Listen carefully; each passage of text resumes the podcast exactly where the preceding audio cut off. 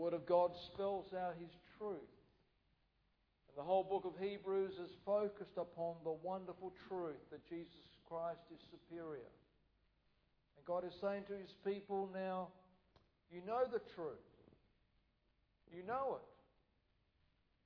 Now, if you still choose to willfully sin, you need to be accountable for what you know. You are without excuse. And therefore, you've got the little statement there at the end of verse 26 there remaineth no more sacrifice for sin. If you choose to deliberately sin against truth that you know, then you will pay for it. It will not be ignored. It will not be excused. It will be judged. And that's what verse 27 is in reference to. But a certain fearful looking for. What do you have to look forward to if you willfully sin against the knowledge that you know? And God spells out in verse 27 of judgment. You will be held accountable. And not only of judgment, accountability, fiery indignation. God will judge sin. And then from that basis, in verses 28 and 29, God gives us a contrast between the Old Covenant and the New Covenant.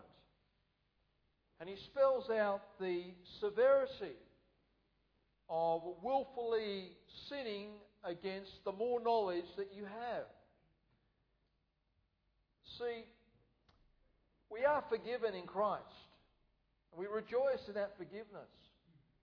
But that forgiveness does not negate the fact that we are held accountable. That there are consequences. Yes, there are there is forgiveness.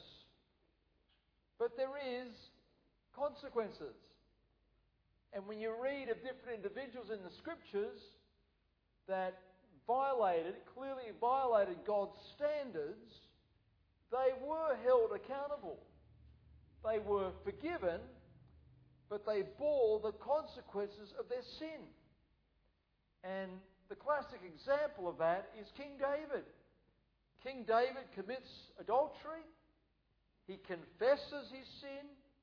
He writes a beautiful psalm reflecting his brokenness. Psalm 51. What a chapter to read and meditate upon.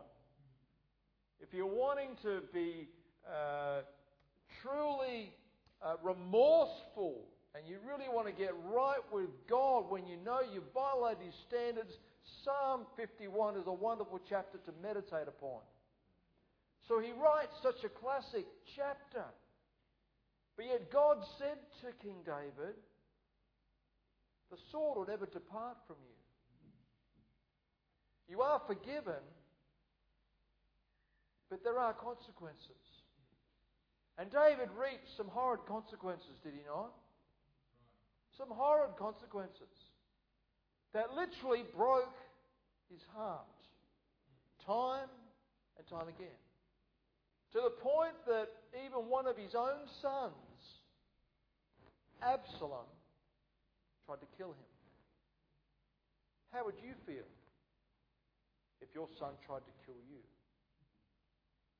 Horrible thought. And yet he bore the consequences of his sin. Yet he confessed his sin. He was forgiven, but he bore the consequences of his sin. And that's a sobering fact that you and I need to meditate upon. To what end? That we will take sin seriously. For God is a holy God. He is a righteous God. Yes, He is a merciful, gracious God, but God is a God of vengeance. Vengeance is mine, saith the Lord. Vengeance is not your right. We think it's our right. But it's God's right because He's holy Otherwise, he would not be holy. So God is saying to his people here, you know the truth. Jesus Christ is greater than the prophets. Jesus Christ is greater than the angelic beings. Jesus Christ is even greater than Moses, Aaron, and all of the Levitical priesthood. Jesus Christ is superior. Now, I'm going to hold you accountable for that. And God is saying to his people, if you choose to willfully sin against the knowledge that you have, there will be judgment. There will be fiery indignation. Now he illustrates this from the Old Covenant. Then he draws a contrast into the New Covenant. Note then verse 28, please. he goes back into the Old Testament because these Hebrew believers would have been familiar with the law of Moses. Note then verse 28 He that despised Moses' law died without mercy under two or three witnesses. Now, we spelled out this morning that there is no specific sacrifice that a Jew could offer to God for willful sin. There is no specific sacrifice that a Jew could offer to remedy or to atone for willful sin. They had to bear the consequences of that willful sin. And God gives us an example of that here, or spells out that fact, I should say, here in verse number 28. He that despised Moses' law, he that did not seriously or take seriously the mandate to obey God's standards, if proven that they have violated God's standards and proven under the law, which had to be verified or affirmed by two or three witnesses, that person was put to death.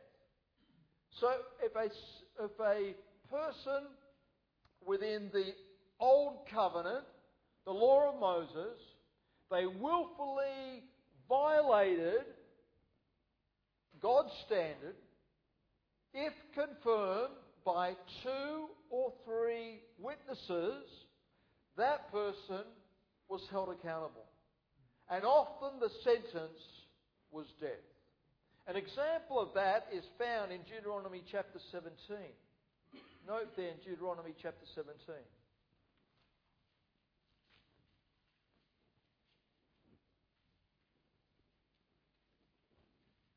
From verses 2 to 7. God addresses the issue of serving and worshipping other gods. Because the first and second commandment of the Ten Commandments dealt with the issue that God's people were only to worship the one and true and living God, and they were not to make any uh, images of their God, or any God for that matter. And note here in verse number 3 and hath gone and served other gods and worshipped them, either the sun or the moon or any of the hosts of heaven which I have not commanded. And it be told thee, and thou hast heard of it, and inquired diligently, and behold, it is true. And then we read on, look at verse number 6. At the mouth of two witnesses or three witnesses shall he that is worthy of death be put to death. But at the mouth of one witness he shall not be put to death. Verse 7 The hands of the witnesses shall be first upon him to put him to death, and afterward the hands of all the people.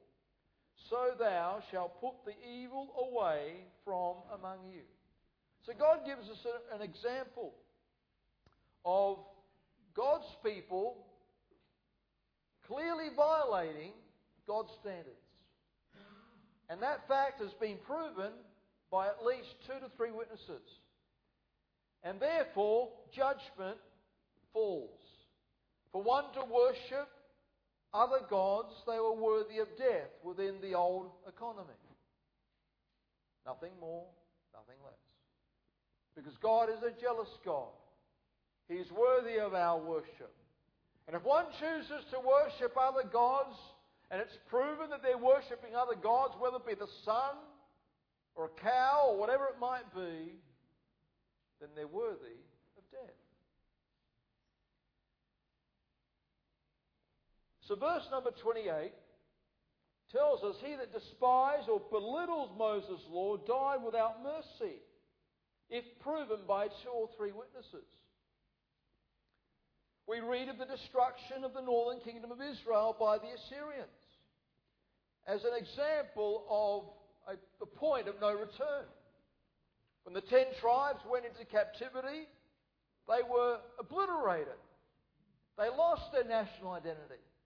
They were never restored to their land. Why? Because they deliberately sinned against God. All of their kings were rotten eggs, as we would say.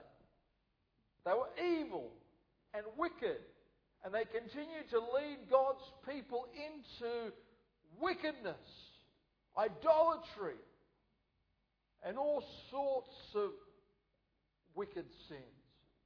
And God said, Enough is enough. I'm a holy God.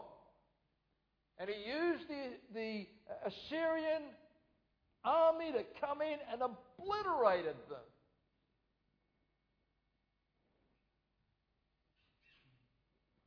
God will judge sin.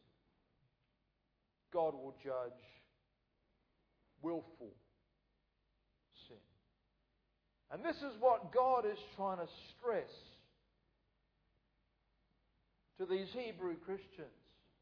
You know the truth, and you have willfully sinned against the truth, you will pay for it. And he uses an example out of the Old Covenant, the Old Testament law. But note here in verse number 29 God goes on to say in verse 29 now, God judged sin within the old covenant,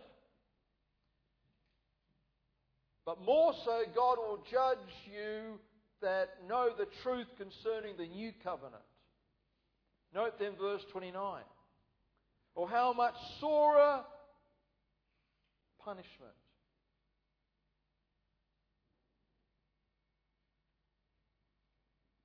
Suppose ye, shall he be thought worthy, who hath trodden under foot the Son of God, and hath counted the blood of the covenant, wherewith he was sanctified, an unholy thing, and hath done despite unto the Spirit of grace. See, the context here is addressing Christians. The writer is not thinking of hell. Many forms of divine retribution can fall on human life, which is worse than immediate death. In fact, Jeremiah made such a complaint about the punishment inflicted upon Jerusalem there in Lamentations chapter 4. Go to Lamentations chapter 4.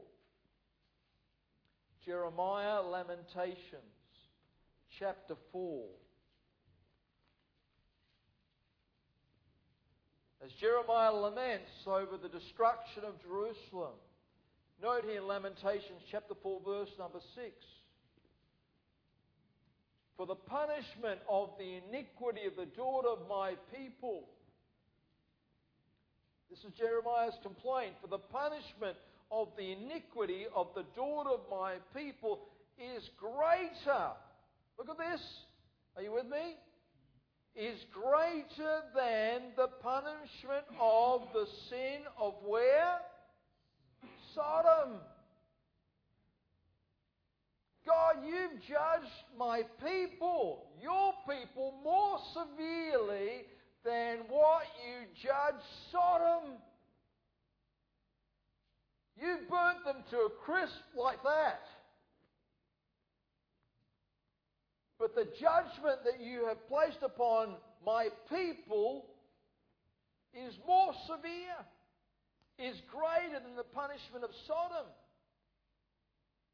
Verse 6 goes on to read, That was overthrown as in a moment, and no hand stayed on her. Look at verse 9. They that be slain with a sword are better than they that be slain with hunger.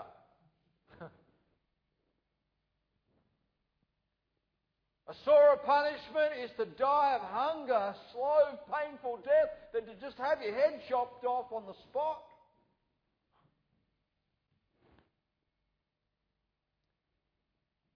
For these pine away, stricken through want of the fruits of the field.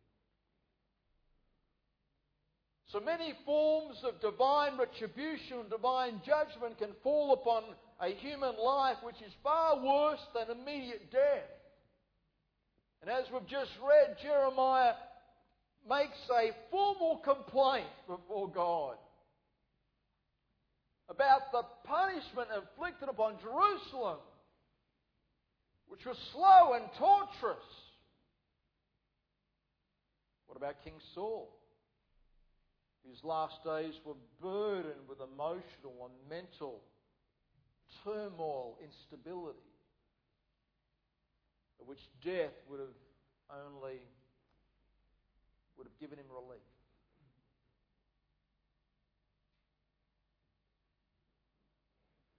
So God is saying back in Hebrews chapter 10, verse number 29, Oh, how much sorer punishment suppose ye? So, in other words, I judged so within the old covenant. How do you expect me to judge under the new covenant? Where you have more knowledge. Beyond the knowledge of the law, you have the knowledge of the Messiah. You can expect greater judgment. Because much is given, much is required. And then God spells out to us and to these Hebrew Christians why there will be a greater judgment for those under the new covenant, for those of us that are New Testament Christians, that know more, not only in knowledge but in experience. We know the God of the new covenant. We know Jesus Christ. We have that forgiveness beyond atonement. We have that communion. We have that presence. Much is given, much is required. So God judged those that despise the law of Moses without mercy. What sort of punishment will fall upon those that know more? Those of you that know the new covenant. See, God is dealing with Hebrew Christians that are ready to apostate. They're ready to walk out the door of the Christian church. They can't handle the persecution, maybe. And they decide, I'm going to go back to Judaism, and God's saying, Be warned. Much is given, much is required. You'll be accountable for what you know. And if you become an apostate, if you turn your back on God Almighty, He that has given you life and life more abundantly, if you turn your back, there will be a sore punishment. Why? Well, look at verse 29. How does God view the apostate? How does God view a Christian that turns their back on their God. And I gave you the example this morning of Joshua Harris.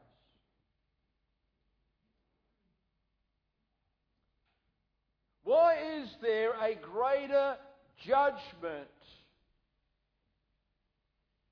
Well, note here in verse 29, God spells it out. So, for these Hebrew Christians to turn their back and to go back into Judaism, it will be like, note verse 29, who have trodden underfoot the Son of God. Trodden underfoot the Son of God. The word trodden here means to reject, to disdain, to count of no value, to see and pronounce worthless. Worthless.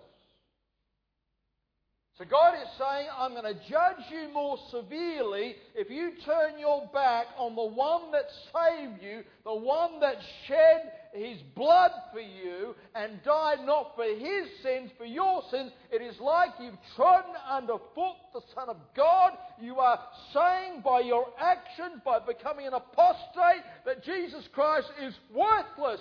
Jesus Christ is of no value. I reject Jesus Christ. That's why there's a sorer punishment. The Lord Jesus said in John 8:24, "Unless you believe that I am He, you shall die in your sin." It's a greater judgment upon those that know the truth and turn their back on the truth.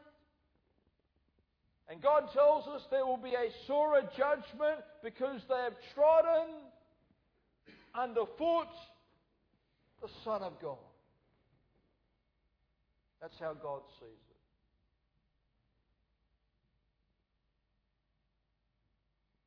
You've counted the Son of God of no longer value.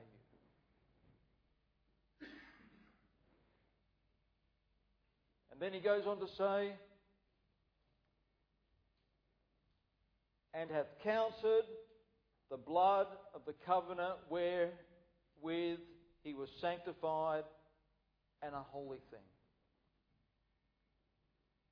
For a New Testament believer to turn their back on the one that saved them, they are saying Jesus Christ is of no value to me any longer.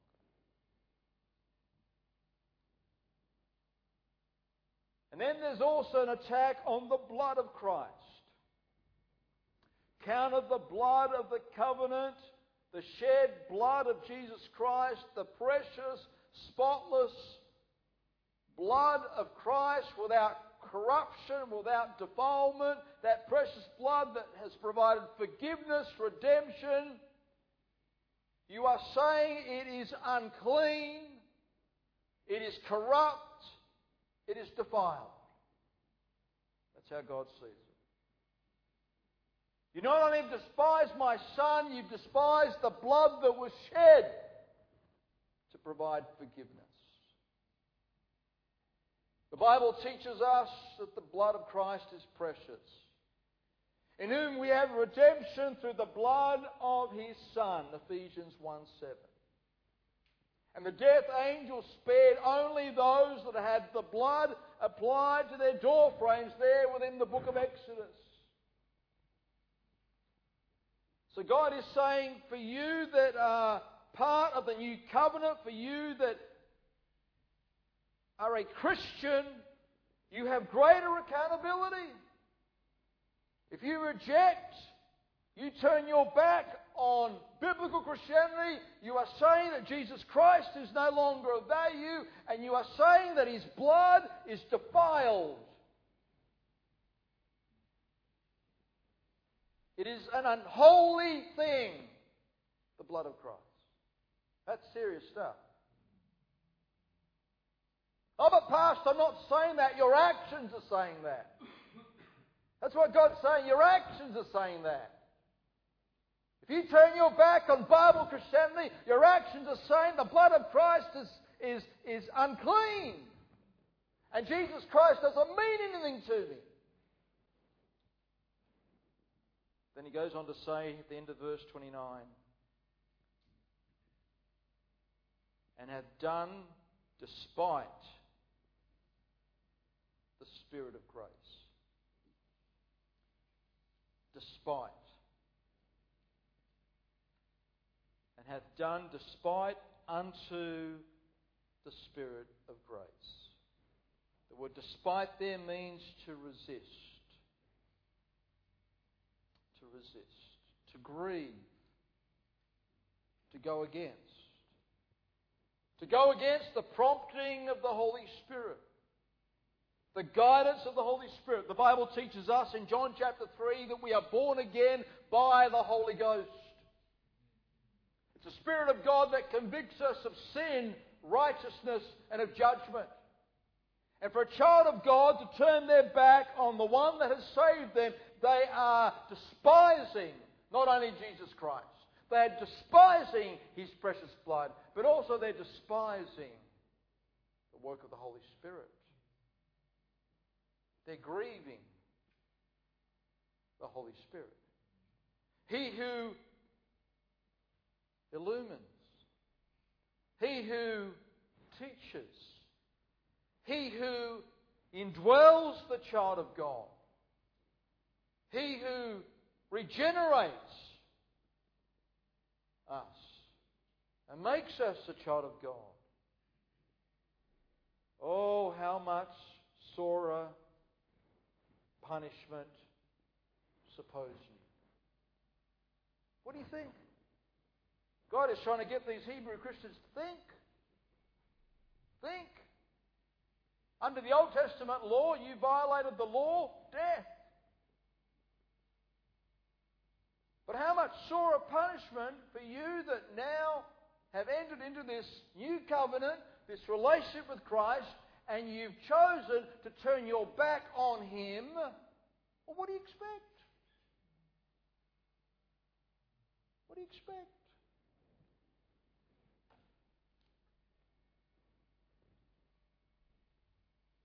Then in verse number 30, note verse number 30, it reads, For we know him. Oh, Christian, we know him. Oh, but Pastor, I don't know much, but I'm telling you, if you know Christ, you know enough to be held accountable for what you know.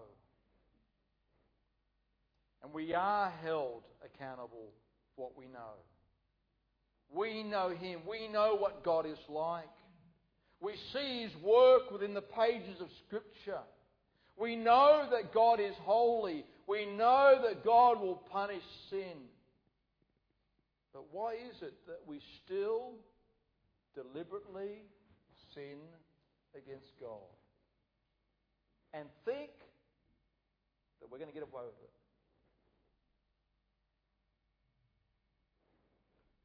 And then verse number 30 goes on to read, Vengeance belongeth unto me.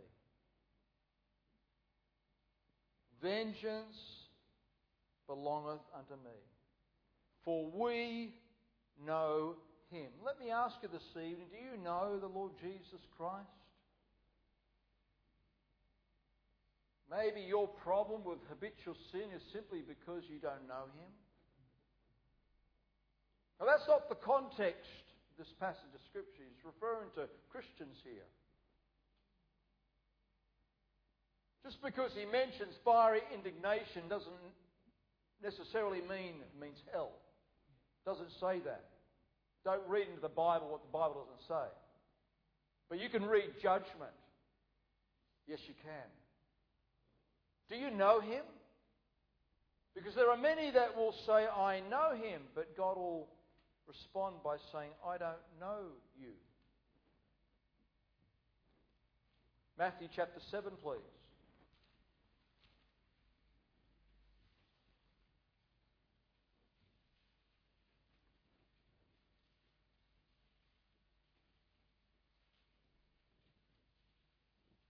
Yes, could it be that some of these so called Hebrew Christians were not really Christians? And could it be that some of us that claim to be Christian, we are not really Christians? That's why we are habitually sinning against God. And note here in Matthew chapter 7, verses 21 to 23, the Bible reads, Not everyone that saith unto me, Lord, Lord, shall enter into the kingdom of heaven. So, not everybody that confesses me will enter the kingdom of heaven. But he that doeth the will of my Father which is in heaven. Many will say to me in that day, Lord, Lord, have we not prophesied in thy name? And in thy name have cast out devils? And in thy name done many wonderful works? And then will I profess unto them, I never knew you.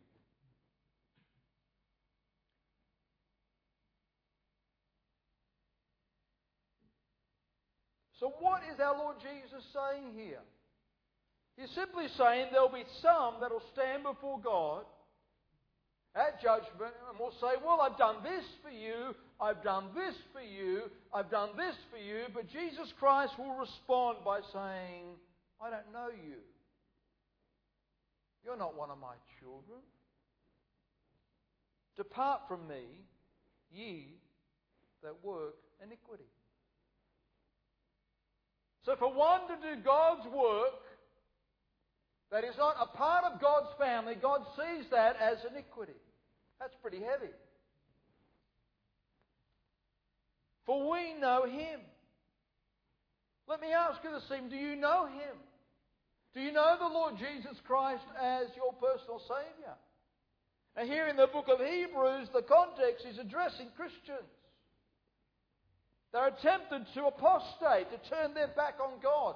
Men and women that know God.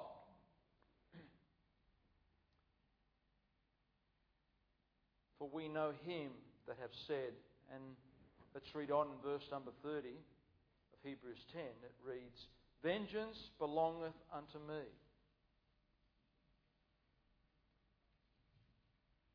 I will recompense, saith the Lord.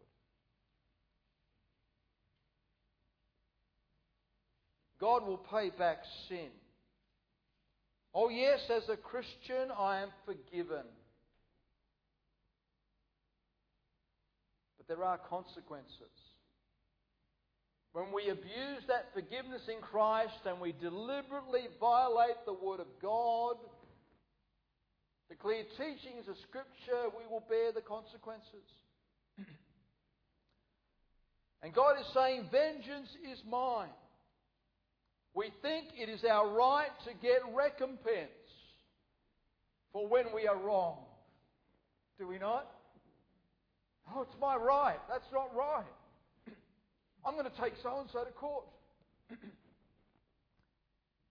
we think vengeance is ours. Beloved, read your Bible. To whom belongs vengeance? God.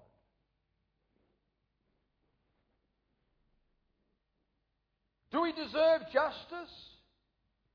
Is justice our right? No. And no. How proudful to think that justice is your right. As if you are fully just.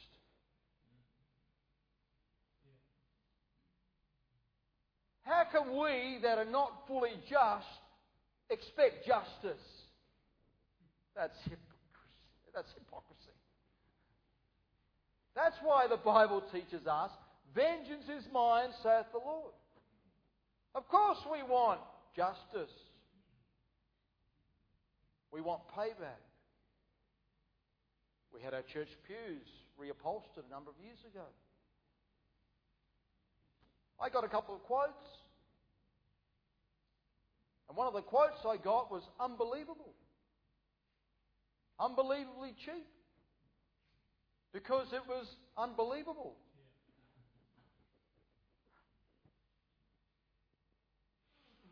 And at the end of the day, they didn't use the material that they told me they would use. I was very upset. Very upset. This is not right. This couple has ripped off the church. It bothered me to no end. So I did something about it. These people are not going to get away with this. I went to the tribunal. This is not right. They ripped off God's house. They gave us such and such material, but they told me they were going to give us this material. I had the experts come in, checked out, confirmed that this was not the material that they told us they'd put on these pews. Not right.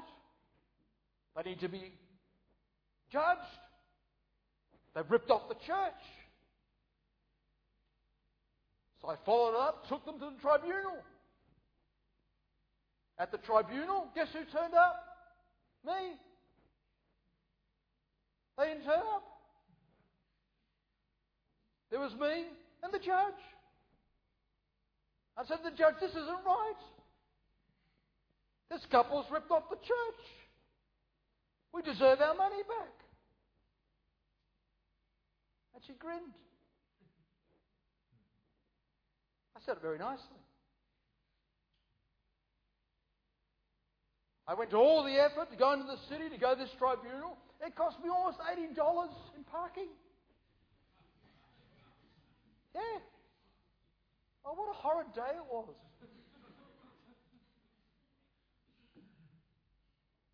But at the end of it, she gave authority to tap into that company's bank account and pull the money out. That's ours. Oh, that's great.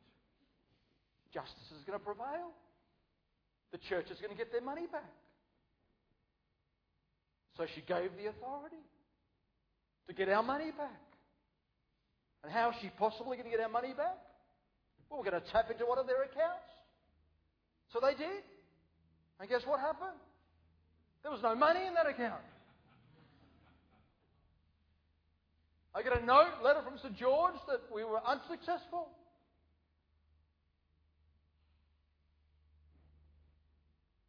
And I thought to myself,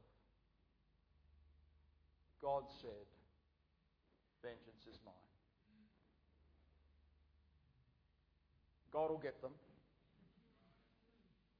If not, God already has them. And funny enough, the pews are in pretty good shape.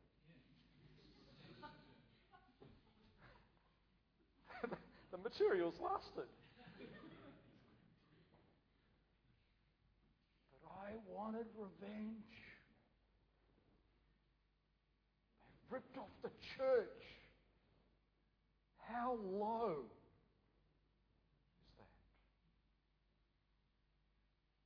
God said, Vengeance is mine. And beloved, the end of verse number 30 goes on to read, The Lord shall judge his people. Did you hear that? What don't we understand about that statement?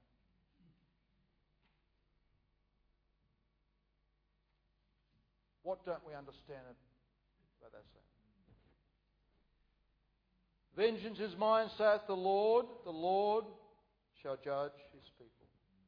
And 1 Peter 4:17 the Bible reads for the time is come that judgment must begin in the house of God.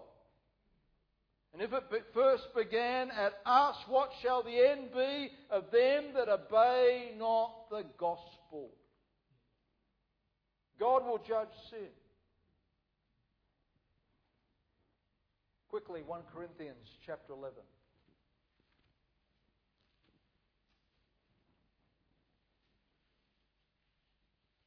So, what are you saying, Pastor? I'm saying there is forgiveness in Christ, but if you and I willfully sin against God's standards, there is forgiveness, but we will pay. There are consequences. And note in 1 Corinthians chapter 11, the context is those that have entertained sin in their lives.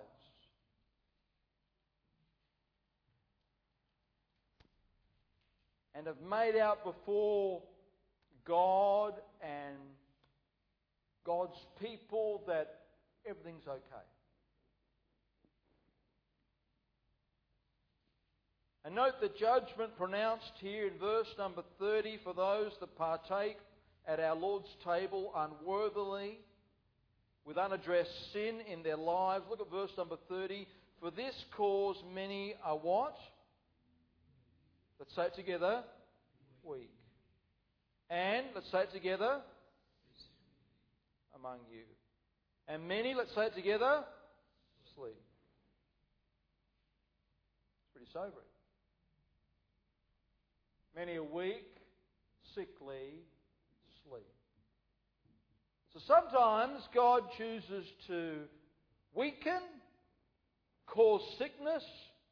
That doesn't mean that all sickness is because of sin, but at times some sickness is because of sin. And there are times that God will say, Enough! Enough, child of God. You've trodden underfoot the Son of God.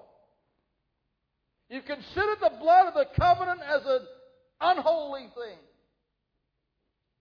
You've worked despite, you've grieved the Spirit of God. Enough! Enough.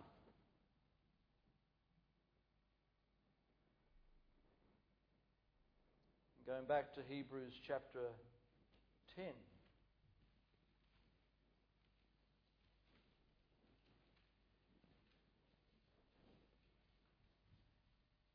Verse number 31. This subject is brought to a close. What's the punchline, Pastor? What is God trying to say? Look at verse 31, please. Hebrews chapter 10.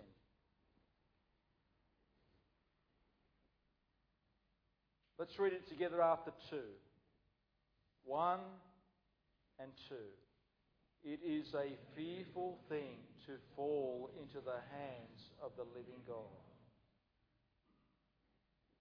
It is a fearful thing to fall into the hands of the living God. What God is trying to do for us through His Word this evening is trying to put the fear of God within us.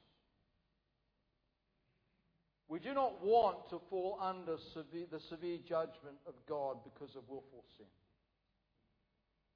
And as I mentioned this morning, we fear the thought of a car accident. We fear the thought of losing our little wealth. We fear the thought of losing a loved one, being diagnosed with a terminal condition, losing our job. But do we fear God? I mean, do we really fear God? And the Bible teaches us, Vengeance belongeth unto me, I will recompense, saith the Lord. The Lord shall judge his people. It is a fearful thing to fall in the hands of the living God.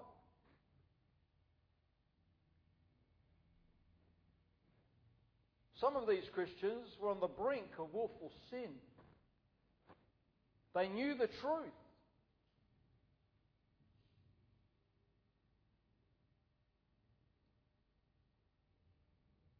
but they were prepared to turn from the truth. And God is saying judgment and fiery indignation. And my friend, God is saying to you and I, if we sin deliberately against God, we know the truth, and we deliberately, deliberately, we know what the Bible teaches, God will hold us accountable. We will bring upon ourselves judgment and fiery indignation. Yes, once saved, always saved. Yes, Pastor, there is forgiveness Praise God for the precious blood of Christ. If we confess our sins, He is faithful and just to forgive us of our sins and to cleanse us from all unrighteousness. Yes, that is our privilege in Christ. If you willfully sin against God, you will pay for it. Not a matter of putting a little band aid. Sorry, God, I sinned. Band aid. There you go. You happy now?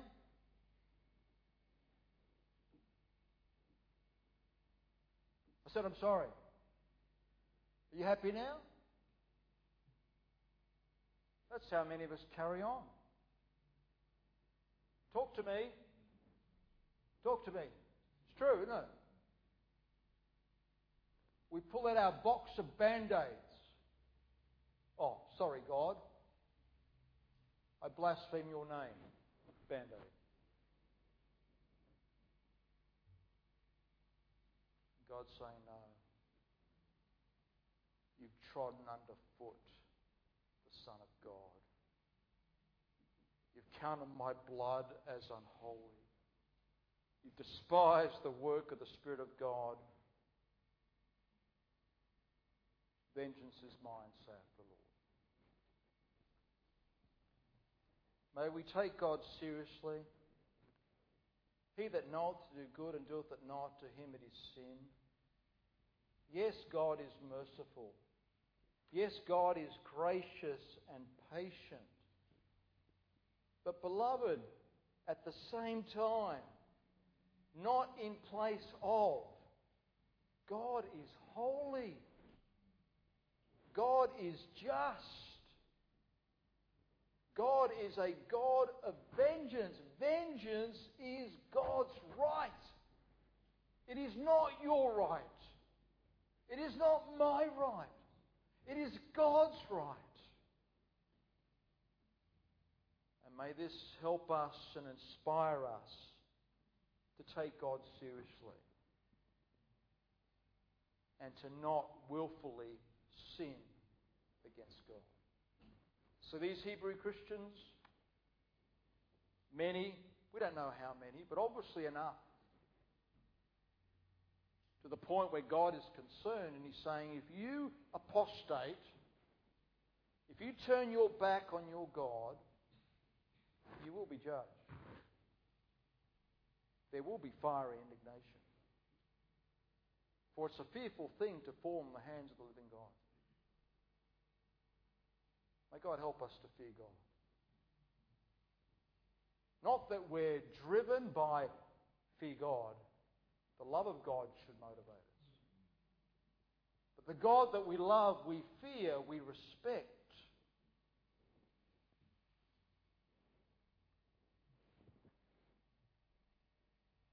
Then, if you're courageous enough to come back next week, we'll, we'll move into verse 32. but call to remembrance the former days. And God gives us some principles that will help us to uh, protect us, better word, protect us from becoming an apostate. So come back next week. But until then, may God generate within our hearts a fear of God A fear of God. A holy fear of God. It's a fearful thing to fall to the hands of the living God. May God spare us from deliberately and willfully sinning against His standards. Let's bow for prayer.